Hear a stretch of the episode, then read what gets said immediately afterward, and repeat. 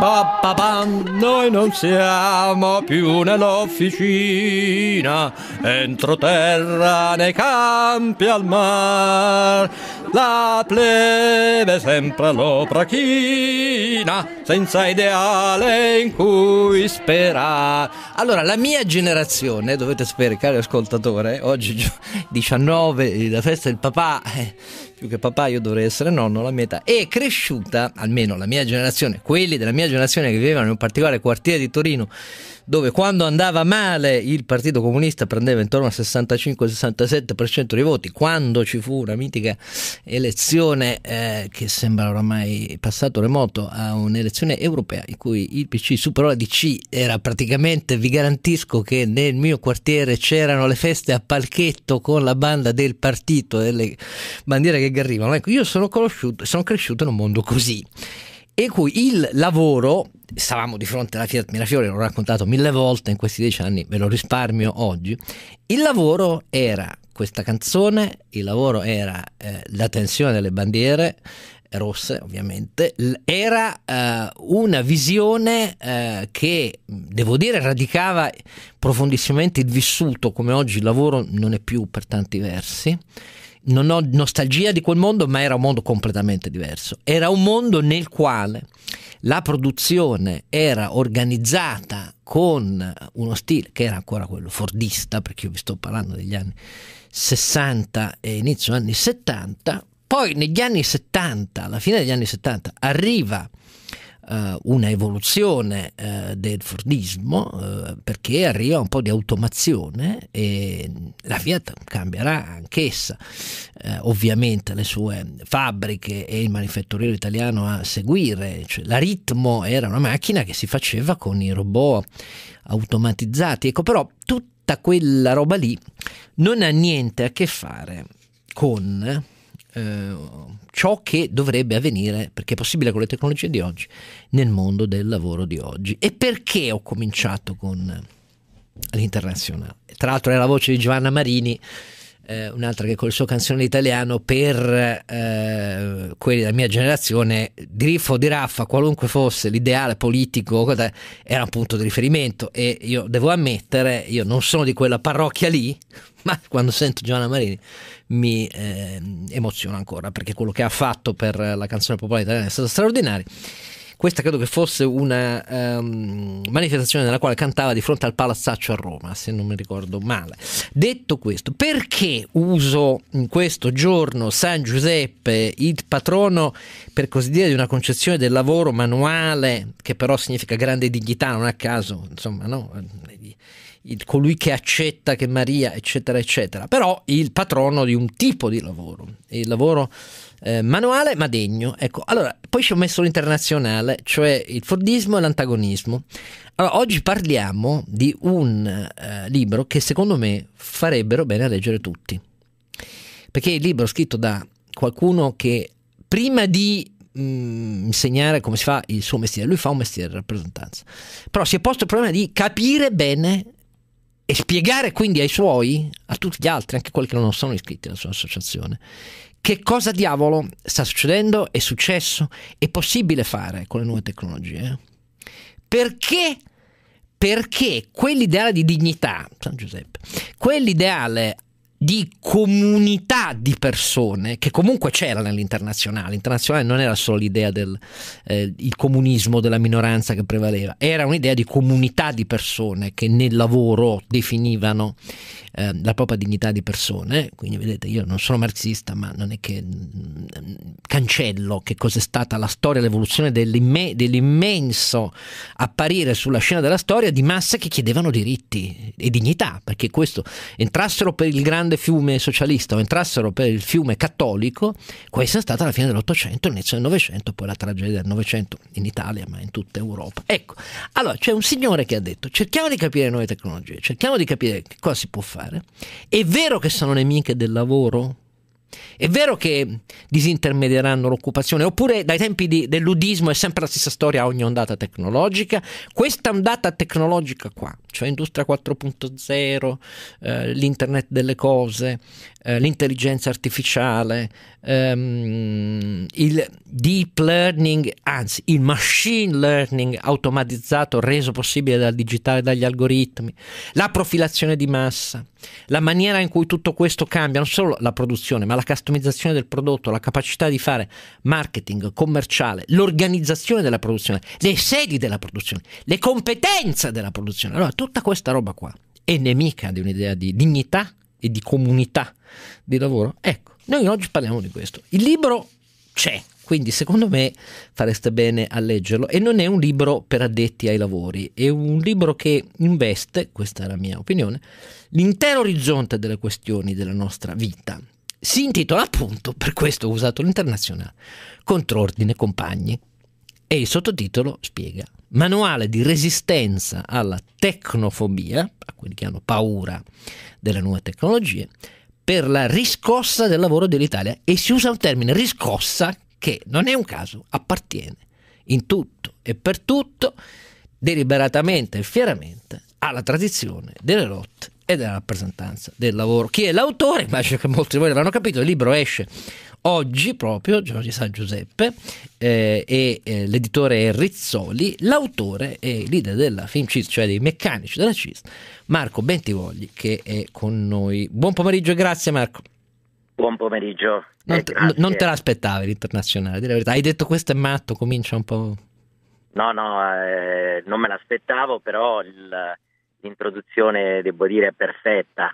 E, e, condivido il fatto che eh, la sinistra di allora, pur con gli eccessi di, di, di fede cieca, anche in alcuni aspetti totalitari, eh, l'esperienza devastante del socialismo reale, però aveva una visione, cioè, si poneva il problema del futuro, si poneva i problemi dei legami sociali eh, comunitari appunto degli esseri umani e oggi purtroppo eh, anche se si utilizza il termine riscossa il massimo su cui si punta è il revival, eh, per eh, cui eh, mi dicono già che qualche libreria sta sbagliando, mette questo libro oggi tutte le librerie in economia e lavoro, e invece è un po' un libro che cerca di parlare un po' di tutto. Secondo me no, non va messo in economia e lavoro. Eh, ecco, di economia e di lavoro, ma parla anche, vuole essere un po' una guida, perché questo? Perché eh, non c'è assolutamente nessun motivo razionale per cui avere paura e soprattutto non ne vale la pena.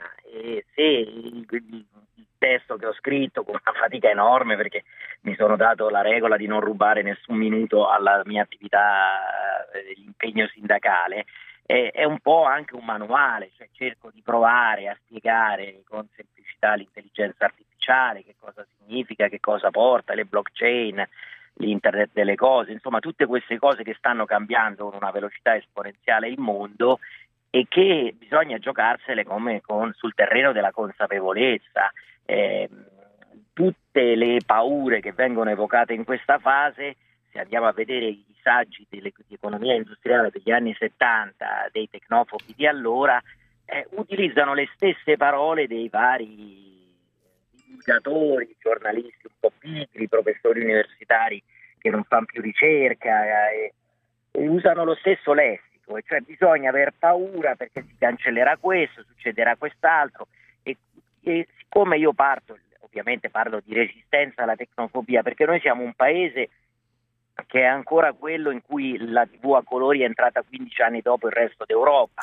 Noi siamo il paese in cui arrivava il segnale a colori da capodistria, se pensiamo a cosa è successo poi nella storia, e non avevamo i ricevitori a colori perché una la, una parte imponente della politica italiana, non solo la sinistra, eh, bloccò e anzi addirittura il Partito Repubblicano e minacciò di far Ugo cadere il governo Andreotti nel 72. Pazzesco per me, ma è così. Eh, e siccome invece la tecnologia eh, non è oggettiva, eh, porta con sé i valori di chi la progetta e la cosa peggiore è non partecipare a questa formidabile fase di progettazione del futuro. Ovviamente se si è schiacciati nel breve termine, come fa purtroppo tutta la politica italiana, i populisti sul quotidiano, ma il resto non è che hanno orizzonti più lunghi, no? eh, vivono delle stesse frottole, eh, dei stessi messaggi, che credono di accontentare le persone, di renderli meno spaventati. Eh, eh, invece questo libro cerca di dire guardate che se si vuole fare qualcosa in avanti bisogna pensare ai megatrend, pensare ai grandi trend dell'umanità. E se guardiamo questi megatrend la tecnologia non ha nessun effetto negativo, è una partita, è una sfida aperta e dipende dalla nostra capacità di anticipo del cambiamento. Io come grande esempio quello che sta facendo Angela Merkel, so che per un sindacalista è vietato citare una statista come Angela Merkel, io invece eh, sogno che in Italia ci siano eh, statisti che pensano al futuro, il patto per la scuola digitale tedesco ha messo insieme Bundestag e Bundesrat ah, mm. e ha cambiato la Costituzione per cambiare radicalmente sul digitale, dare educazione alle competenze digitali l'intera scuola tedesca con uno stanziamento di 5 miliardi. Eh, questo significa pensare al futuro. Nel nostro paese c'è una dialettica sul quotidiano che sta uccidendo le passioni vere, non eh, le spinte gastriche, e sta uccidendo la possibilità di incidere realmente in termini positivi per le persone. Allora io, questo libro cerca di spiegare una cosa molto bella che dice il nostro Papa, che dice il tempo è superiore allo spazio. Mm. E questa cosa che può sembrare, lo dice in, Evangeli Gaudium, è, è una cosa che può sembrare eh, così senza significato, invece significa proprio che a prescindere da, da, da quello che accade, dagli interessi, del, dai pensieri corti che ormai ci eh, rendono asfissiante anche eh, la possibilità di vedere un domani, il processo temporale ci deve restituire eh, l'imperativo di avere un'idea di futuro. Cosa pensiamo, a prescindere dallo scontro eh, quotidiano sui migranti, sulla criminalità, sulle tasse, su eh, tutte cose che alla fine rischiano di essere completamente allora, io inizio a citare a questo punto un po' di domande usando capitoletti de, che eh, tu eh, sviluppi, eh, è un in, in quattro parti, ehm, e eh, nei capitoli appunto di queste quattro parti. Perché Cominciamo dal titolo di un capitolo della prima e poi, eh, anzi dell'introduzione e poi della prima parte, perché sono due aspetti che tradizionalmente convivono e si rafforzano ogni qualvolta appunto c'è un'ondata di innovazione tecnologica così profonda da investire eh, in orizzontale e in verticale la concezione stessa del dove, come si produce e si realizza, eh, del, di cosa c'è bisogno per eh, ehm, organizzare, guidare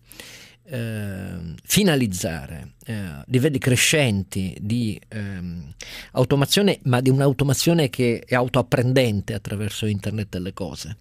Ecco perché uso questi due titoletti per, perché classicamente molti dicono siamo a un punto tale in cui queste non sono indiedi ma sono contrapposizioni. Cioè, nell'introduzione c'è un capitoletto che dice l'uomo tecnologico è la macchina eh, pensante, mentre invece il capitoletto che conclude la parte prima, quello sulla quarta rivoluzione industriale, in cui c'è davvero una, una, grande capacità, secondo me, didascalica di spiegarvela, eh, perché abbiamo fatto migliaia e migliaia di convegni in Industria 4.0, ma io eh, spessissimo sono riemerso con l'idea che la gente non aveva capito di che si trattasse. E alla fine del, di questa parte dedicata alla quarta rivoluzione industriale, Marco Bentivogli si chiede, ma l'Industria 4.0 è un'opzione o possiamo farne a meno? Ecco, l'uomo tecnologico e la macchina pensante vedono molti, molti, e qui abbiamo a che vedere proprio con l'antropologia eh, della sinistra nostalgica del Fordismo. Io dico nostalgica del Fordismo perché è nostalgica di quell'antagonismo e non crede per questo che per quanto si possa immaginare la nuova tecnologia sia nient'altro che una riproposizione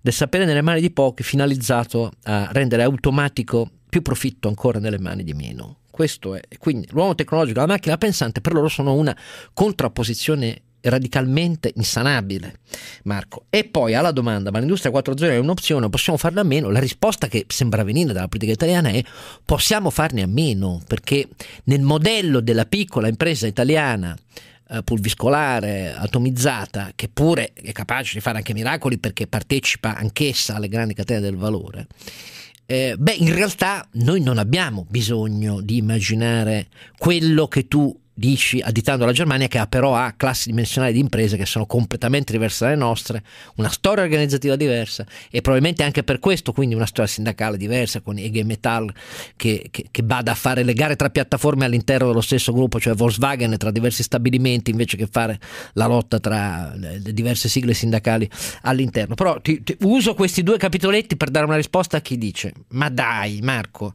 eh, l'uomo, l'uomo e il sindacato serve per difenderci dalla macchina pensante nelle mani del padrone. Industria 4.0, come puoi pensare che la piccola impresa italiana possa davvero essere questa roba che ci descrivi tu? Ma innanzitutto io credo che il, quest'ultima fase declinante di una grande parte purtroppo del sindacato di guardare le cose in retroguardia.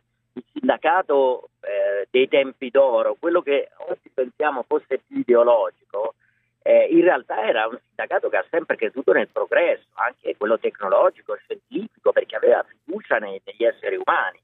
Eh, siccome appunto dietro eh, qualsiasi algoritmo, io dico in un altro paragrafo, in fondo alla fine il cuore dell'algoritmo è, è, è un cuore umano, è umano, è quello sì. che lo pregetta e per cui prendersela con degli obiettivi astratti che sono un periodo la globalizzazione, un periodo gli algoritmi serve alle persone mediocri per allontanare da sé le responsabilità e prima o poi quando le persone se ne accorgeranno saranno dolori.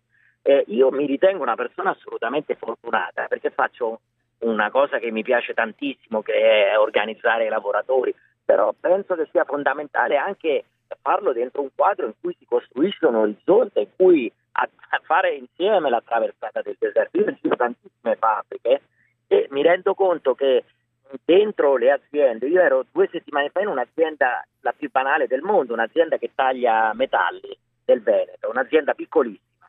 E questa azienda ha detto, guardate, noi abbiamo fatto questa cosa sul 4.0, eh, le altre che non l'hanno fatto hanno chiuso.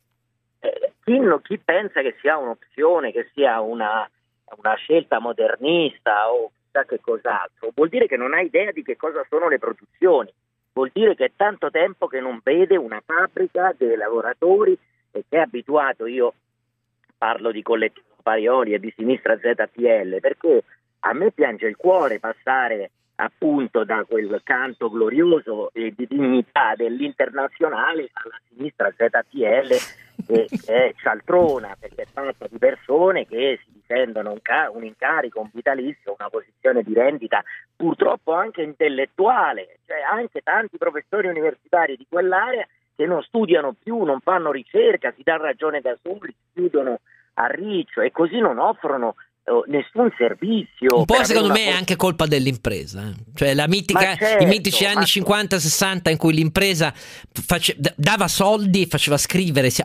faceva, si faceva descrivere sì. da grandi intellettuali Io, italiani. Eh, Adesso faccio, non è così. Faccio una cosa che forse posso eh, sponsorizzo un altro libro. Io eh, prima di, di, finire il libro ho scritto un, ho letto e presentato insieme all'autore questo libro di Beniamino Piccone Ah. che pubblicherà al Sole 24 Ore. È un libro straordinario. In Italia, finita l'IRI, non è emersa l'impresa privata. Cioè, tranne lodevoli eccezioni, il capitalismo italiano non è uscito forte, eh, innovativo, eccetera. Spesso Poi- si è rincantucciato nelle rendite. Eh? Esatto, si è incartucciato, è uscito col, col doping delle svalutazioni competitive della lira, con tante altre cose che gli hanno rinviato conti con la storia e oggi il conto è piuttosto salato per il sistema industriale. Però per fortuna c'è anche un'impresa che innova, che io parlo di Italia a prescindere, anche di piccole aziende attorno alla città di Milano, anche altrove, che fanno delle cose straordinarie. Allora su queste è, è ovvio che serve a chi non ha, che, non ha a cuore il futuro delle persone e ne- non ne vuole condividere il destino, dire che tutto va male. Ma dire che tutto va male, che come, eh, come appunto in Frankenstein potrebbe anche piovere, no? dice Igor, non serve a far arrivare il segreto, non dà nessuno spazio alla luce e della speranza. Allora, invece, io credo che sia fondamentale ricostruire un processo di consapevolizzazione, di spiegare quali sono le cose. Io faccio una disamina di cosa porta all'occupazione in negativo e in positivo e il bilancio significa che c'è una guerra di cifre che ci dimostra nient'altro che la sfida è tutta aperta ed è chiaro che chi dice eh, e, e, fa questo revival anti-industriale non sa che questo paese vive ancora di industria. Il 52% delle esportazioni Esatto. italiane E non sono fa- manifatturiere, eh. sono metalmeccaniche. Già, esattamente. Allora questo. questo dovrebbe essere un elemento fondamentale. Allora cosa serve oggi per rilanciare? Serve soprattutto noi che sono quasi morti tutti i distretti industriali, bisogna rigiocare la partita sugli ecosistemi territoriali e, e vincere le battaglie di attrazione degli investimenti ricostruendo habitat favorevoli ai lavoratori con le competenze e alle se ragioniamo in un- un'idea di ecosistemi territoriali, anche la pubblica amministrazione, anche la rappresentanza, anche la cultura sarà sollecitata a fare qualche passo in avanti e non di lato o indietro.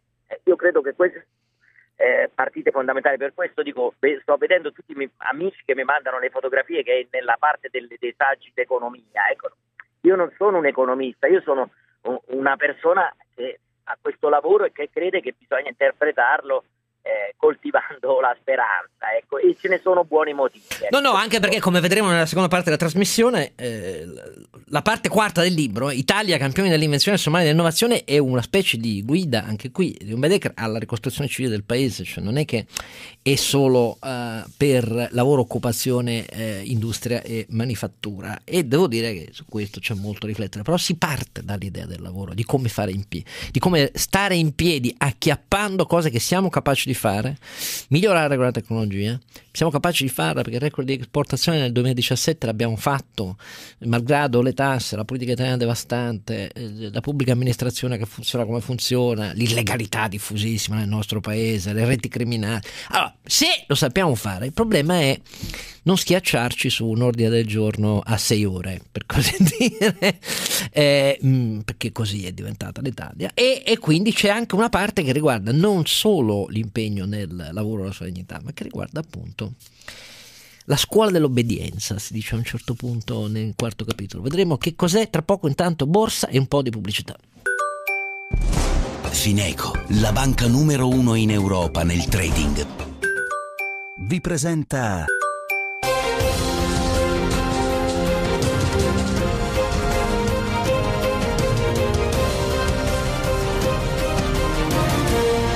la versione di Oscar.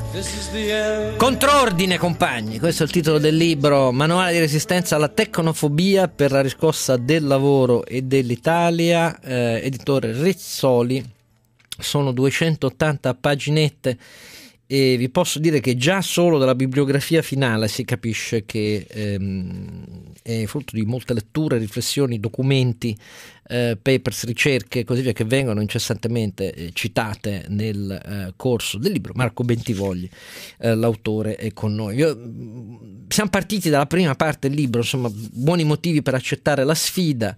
eh, e la parte terza, dopo che dall'introduzione e nella parte prima si spiega che cos'è dal punto di vista tecnico, proprio il secondo balzo in avanti che è in corso, la quarta rivoluzione industriale, e il fatto che la trasformazione del lavoro, cioè le nuove competenze, portano a nuovi diritti che sono quelli che bisogna mettere al centro della, della- non della contrattazione, della condivisione di aspetti fondamentali delle nuove tecnologie, e cioè la formazione intesa come diritto essenziale eh, della persona, la compartecipazione, perché questo modello orizzontale e verticale di nuove tecnologie che consente il, il- just in time ed è una maniera diversa di fare controllo gestionale, di offrire anche la valutazione del merito di credito, perché si dà ovviamente accesso a ehm, degli con- controlli che non sono più fatti sulle cifre del bilancio civilistico una volta l'anno, sono fatte in tempo reale, consentono per esempio di abbattere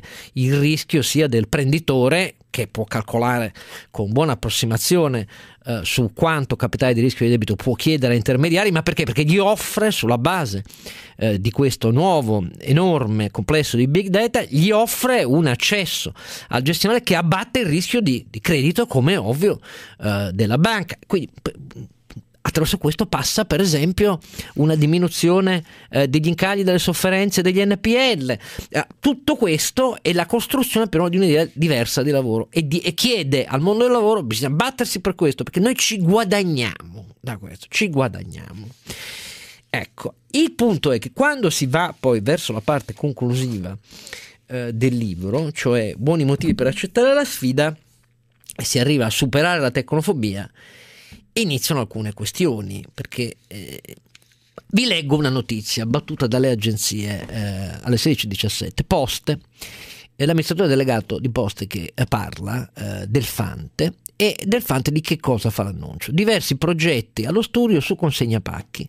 Sulla consegna stiamo lavorando al progetto droni, ma ci sono iniziative anche più interessanti, dice eh, Del Fanto. La consegna spersonalizzata viene fatta da veicoli senza conducenti che parcheggiano sotto casa del destinatario. Lo avvisano con un sms, lui scende, apre con un codice un cassetto nel mezzo, ritira il pacco. Così l'amministratore delegato di poste Matteo Del Fante aggiungendo, crediamo ci sia un futuro importante per le consegne, che è una materia sulla quale, quale le poste proprio perché è rimasta fedele a grandi organici, ha preso sonore mazzate, ma da decenni le ha presi, cioè nel, nel settore del, eh, delle consegne. E faccio questo esempio perché noi siamo diventati un paese molto tecnofobo.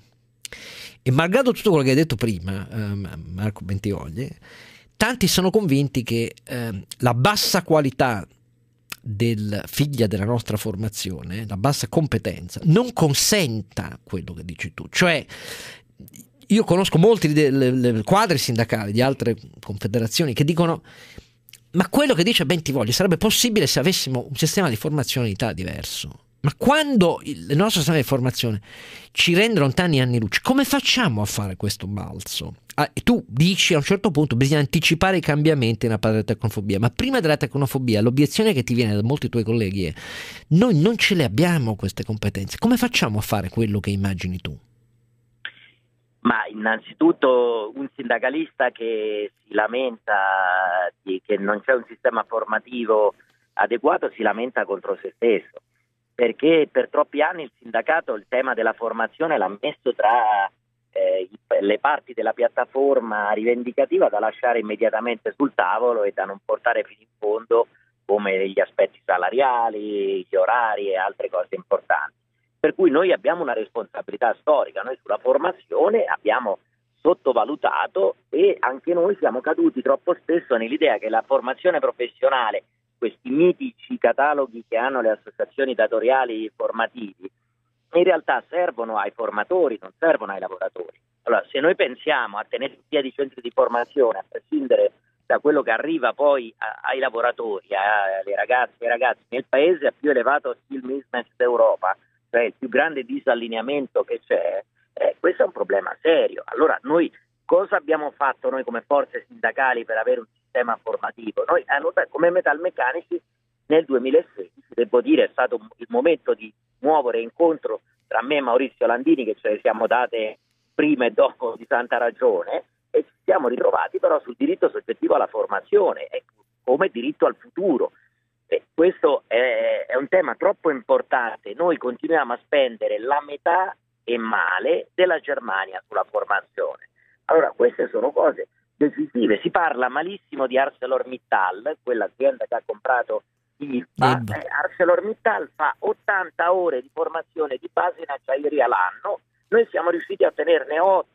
Allora dobbiamo decidere che cosa vogliamo per la nostra gente, se vogliamo che sia eh, forte nella possibilità di trovare lavoro e sempre un lavoro di qualità, perché c'è un dato certo, più si fa formazione, e più si ha la possibilità di avere un lavoro di qualità, di avere un lavoro a contratto più solido e di avere un salario più alto.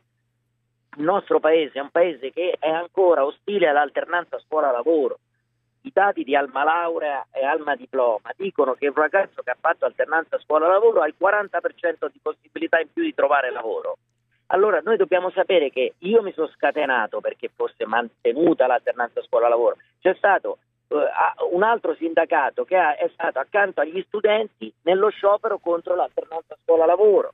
Allora, queste sono contraddizioni di iperideologizzazione del lavoro, eh, come dice il professor Luigino Bruni, quando dagli ideali si passa alle ideologie e le ideologie tengono prigioniere in fondo le persone, alla fine si perde il contatto con la realtà. A me dispiace che si considerino dei di sinistra tutte le battaglie di retroguardia del paese. Quello non è, ecco, bisogna chiamarle col loro nome, quelle sono eh, rivendicazioni reazionarie. non sono rivendicazioni di sinistra. Il fatto che anche il primo partito della sinistra dica che questo paese è malato di neoliberismo e di meritocrazia eh, vuol dire che non ha esattamente un'idea di come funziona il mondo. Noi abbiamo un PIL di attorno a 1600 miliardi e 800 miliardi di, spese corrente. Ah, ma in che mondo si vive quando si ha questa analisi del capitalismo che invece va fatta in modo serio, evidenziando le grandi contraddizioni delle imprese private italiane? Perché se c'è un problema dello scarso investimento nella formazione è fatto soprattutto della cultura aziendale che è rimasta ferma all'Ottocento in troppi casi. Io mh, mm, apprezzo molto il fatto che tu a un certo punto, quando nella parte quarta arrivi a, a parlare del, dell'Italia in generale, ehm, traduco il leader di cui ha parlato adesso eh, Marco Bentivoglio senza fare nome e, e neosegretario del PD Zingaretti, eh, che eh, si è pronunciato nella scorsa assemblea anche una tirata contro il becero liberismo italiano magari. Guarda io becero me l'avessi visto il liberismo italiano però detto questo, eh, detto questo c'è un capitoletto molto breve ma un po' succoso in cui a un certo punto parli proprio di che cos'è la necessaria dialettica. C'è un confronto vero ma sui fatti eh, che in Italia non ma- manca mancando quello però tutte le classi dirigenti ne pagano un prezzo perché alla fine diventa ehm, l'antimeritocrazia eh, diventa una mediocrazia perché poi ov- ovviamente non è solo il, il, livello che si abbassa, ma poi i media ne diventano protagonisti e qui si va a una cosa di cui sono molto convinto anch'io in totale minoranza rispetto ai miei colleghi che dicono che bisogna ogni giorno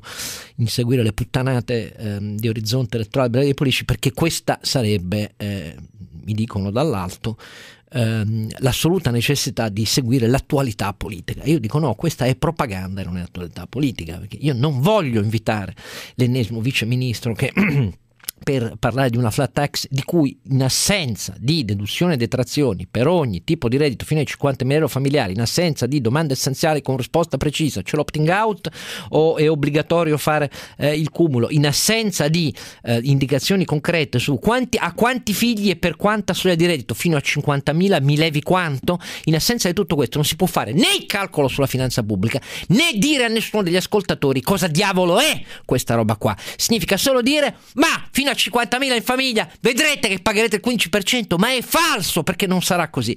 Io non credo che questo sia il mio compito, su questo lotto, combatto, litigo ogni cacchio di giorno per gli ospiti della mattina, ve lo dico chiaro cari ascoltatori, e perdo perché ovviamente non sono io che comando. E il problema è, bisogna seguirli, io non ho più voglia di fare così, me ne vado, cioè non vedo perché devo continuare a fare così, tanto non comando io, non cambierò io, però questo capitoletto nel libro di Bentivogli si chiama La scuola dell'obbedienza e inizia dicendo la mediocrazia si è affermata proporzionalmente alla caduta di qualità dei gruppi dirigenti e delle elite. La debolezza progressiva di questi ultimi si sorregge su un consenso stantio che alterna reazioni rancorosi ha un sottofondo costante di delega in bianco. Ecco, il rancore delle tirate eh, populiste da una parte e dall'altra però la delega in bianco, perché tanto poi le cose concrete non ne discute mai e le cose concrete finiscono per eh, arrivare tardi, male, a spizzichi e bocconi e senza visioni lunghe. Questa è una bella sintesi, secondo me, di come io vedo il paese da questo modeltissimo osservatorio da dieci anni, di cui ripartiamo perché adesso facciamo un minuto di informazione sul traffico. Andiamo verso le conclusioni, partendo proprio da questa immagine che usa Marco Bentivogli, quella della scuola dell'obbedienza. Amissima Assicurazioni, l'orgoglio di essere uno di famiglia. Scopri di più su amissima.it. Vi presenta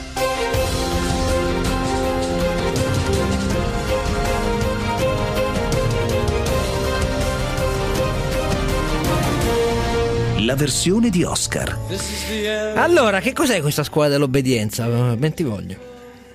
Ma io credo che sia quello che si sta affermando in maniera molto trasversale a tutti gli ambiti dell'impresa, delle associazioni, dei partiti, eh, e cioè con una diminuzione della qualità del, del livello dei gruppi dirigenti. Eh, eh, ovviamente la necessità di stabilità di, dei gruppi dirigenti mediocri è, prevede la, la, l'obbligatorietà di un'assenza di dialettica autentica di merito. Per cui da un lato eh, se poni un problema di merito, il problema viene subito personalizzato come lesa maestà a qualcuno, eh, oppure eh, c'è la necessità di educare per forza. Io appunto, come ho avuto modo di dire, quando si dice su, su Fiat si è autocentrata sugli Stati Uniti. Non è una cosa di sinistra dire una bugia. Esatto, Cioè, se su non è 5 vero. miliardi di utili ne fa 4 nelle Americhe, dire che si è autocentrata non è né di sinistra né di destra né di centro, è una bugia. Mm. Allora, il fatto che si dica sei filo padronale, se dici delle cose che hanno a che fare con il bilancio di un'impresa, vuol dire che c'è un po' troppo eh, una fifa, una paura che è il tipico atteggiamento dei mediocri di fronte alla verità. Io non ho mai avuto paura, io mi auguro, ma no- non è un esercizio eroico che faccio, io credo che si trattano male le persone quando ci si vanno a raccontare delle palle per un applauso. Quando gli si dice che con quota 100 si stanno assumendo le persone, si racconta una frottola gigantesca. Le aziende del nord stanno ottimizzando eh, le, le produzioni Esatto. con quota 100, cioè fanno le stesse produzioni con minore forza lavoro. Se lo dici, ah, sei di destra perché non mandi le persone in pensione. No, dico quello che sta accadendo. Allora, il problema è che troppo spesso si chiede fedeltà alle persone, nascosta da richiesta di lealtà, e questo ovviamente si ha bisogno di fedeltà e non di dialettica, sapendo bene che i migliori gruppi dirigenti di impresa, eh, della politica, del sindacato, eh, si sono forgiati nella dialettica accesa sui contenuti. Se non c'è possibilità, Einstein diceva le riunioni tra persone che la pensano allo stesso modo sono tempo perso. Ecco, questo gusto di far ripartire le passioni civili dalle persone devono passare per una classe dirigente che diventa feroce sulle idee rispettose delle persone. Su queste cose credo che sia complicato, oggi invece si vede qualsiasi cosa. Guardate, su questo c'è un'equivalenza tra i partiti eh, populisti, movimenti, è un po', un po' tutto uguale. Allora, io credo che le persone crescano nella, eh, nella dialettica, nella capacità di confrontare le idee, di avere la possibilità di trovare sintesi ricche che traccino la strada e la direzione verso cui muoversi e verso cui avere anche eh, la possibilità di intravedere qualche speranza. Ecco, io credo che sia fondamentale chiudere al più presto queste scuole dell'obbedienza perché hanno una pessima ricaduta eh, sulla, sulla politica e tutto ciò che è politica più in generale e poi sul tema che mi è caro nel libro dell'innovazione sono disastrose. Io nel capitolo che veniva citato, noi siamo un paese eh, eh, di, di campione di inventori ma somaro nell'innovazione. Ecco, noi siamo sommari, noi abbiamo tutti coloro che hanno inventato le tecnologie che si stanno utilizzando nel mondo, che hanno la targa del nostro paese, purtroppo sono dovuti andare tutti all'estero perché questo è un paese ostile con gli innovatori, li caccia. Quest'anno celebriamo il centenario di Libere e Forti di Don Suso. Ecco, io mi sono occupato in questo centenario di vedere e ricostruire nella storia come fu trattato Luigi Sturzo quando pubblicò quel manifesto. Un manifesto anche durissimo col Altro sindacato, che, parla, che. parla di sindacatocrazia, parla di statalismo, eccetera, eccetera. Fu trattato malissimo dal suo stesso partito, dalla democrazia cristiana e dalla Chiesa cattolica. E dopo cent'anni siamo costretti a rileggersi la portata e la potenza di quelle parole. Allora è possibile che solo in questo paese i riconoscimenti siano postumi statisti veri e invece incensino sempre i grandi saltroni e bugiardi? Eh, bella domanda. Alla fine, del, quando ci sono le conclusioni eh, del libro eh, di Contrordine Compagni, c'è un inno a una formula che secondo me pochi ancora mh, hanno- sono in grado di, di comprendere loro- nel, loro nel suo significato eh, profondo. Eh, ci abbiamo messo un po' di anni a spiegare che cos'è eh, l'idea di economia circolare. Secondo me dobbiamo fare altrettanti sforzi per eh, diffondere questo che non è uno slogan, ma è eh, una sintesi molto significativa, in realtà del totale di questa visione che ispira eh, uomini come Marco, eh, economisti come Becchetti, osservatori della società come Bonomi, Magatti e così via.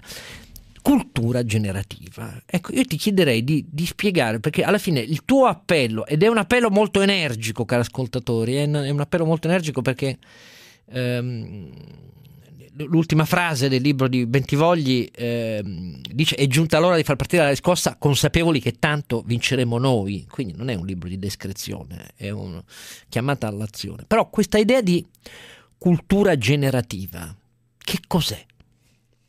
Ma è interpretare il pensiero, in- interpretare i progetti umani come lievito per tutti gli altri. È un'idea eh, di umanità fatti da, di legami. Cioè, quello che si sta distruggendo più forte sono i legami sociali. La paura, La- questo è, gli impresari La- della la- paura che dominano l'agenda politica, La quello fa. paura, la paura nel mirino ha esattamente i legami sociali, l'illusione che più siamo paurosi, più siamo sicuri, è presto detto che è assolutamente il contrario della sicurezza e per cui riportare, fare in modo che eh, la cultura sia lievito per le persone, sia occasione di crescita, siano progetti umani di riscossa anche rispetto alla propria condizione. Io sono strasicuro che vinceremo noi.